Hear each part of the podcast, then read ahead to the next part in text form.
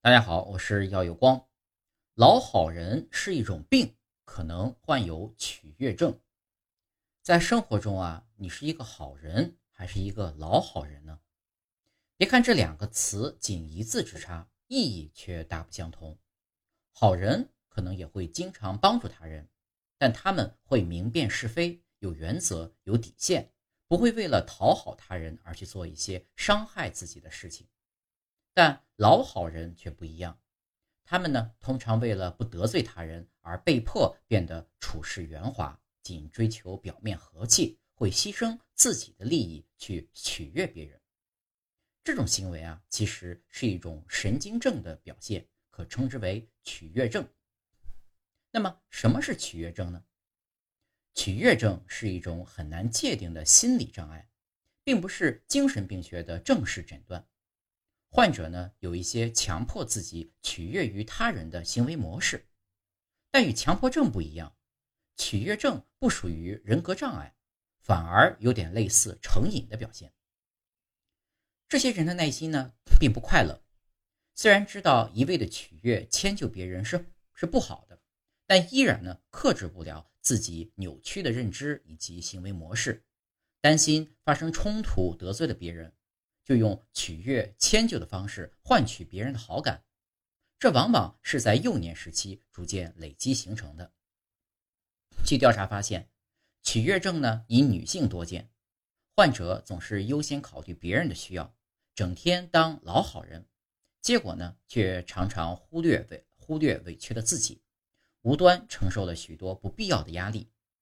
这些压力最终会导致很多身心的症状，比如头疼。失眠、胃口差等生理症状，以及负面情绪和一些心理症状。取悦症并不是精神疾病，与成瘾问题有些类似。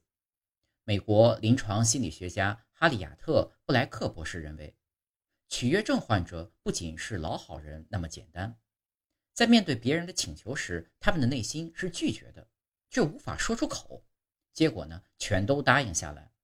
这是因为他们害怕别人生气，担心发生冲突，所以呢，迫使自己表现出友好的样子，从而取悦别人。但是在这些友好表面的背后，其实藏着不满和愤恨。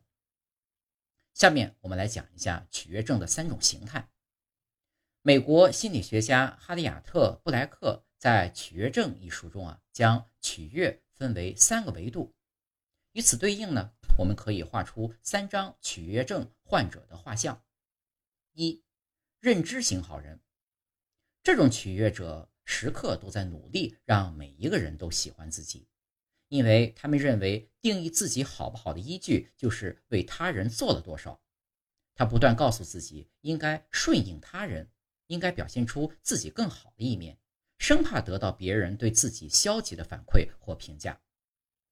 这样的做法其实并不会给这些人的人际关系带来积极的影响，他人通常不会认同这些人的讨好行为，也不会因为这些人的讨好行为而变得友好。因此，取悦者在感到格外失望、怨恨的同时，他人也会被这些密不透风的取悦行为压得喘不过气来。正常的好的关系应该是轻松的，而不是强加的。在不想被讨好的情境被讨好，会让人感到很不舒服，但取悦者往往意识不到这一点。第二种是习惯性好人，这种取悦者啊，整天昏昏沉沉、忙忙碌碌，因为呢不会拒绝，因此会被迫牺牲自己的需求而照顾别人的需求。他们内心不一定情愿，却始终任劳任怨，很少给他人派活儿。却经常把别人的工作挑在自己肩上，承担超出自身能力范围的工作量。他们常常将多余的压力强加在自己身上。第三种是情感逃避型好人，这种取悦者在与人打交道的时候啊，总是很焦虑，害怕出现冲突、对抗的情况。一旦出现分歧呢，就会交出控制权，以达到和平的状态。他们取悦他人呢，是为了消除自己害怕、不安的消极情绪，但逃避并不是解决问题的办法。交出控制权，非但不能减弱畏惧感，反而会让其增加畏惧感。这就是取悦者的认知、行为、情感三个维度。事实上，这三种维度并不一定对应三种不同的取悦症。每一个取悦者或多或少在三个维度上都会存在问题。那么，取悦者该如何改变呢？很多老好人不是没有主见，而是不敢轻易发表自己的见解，对失去和潜在的损失感感到焦虑和恐惧。所以呢，老好人的骨子里是对自己不够自信。不相信自己真正有立场时，也能获得想要的东西。可是，真的一直和稀泥就是最安全的吗？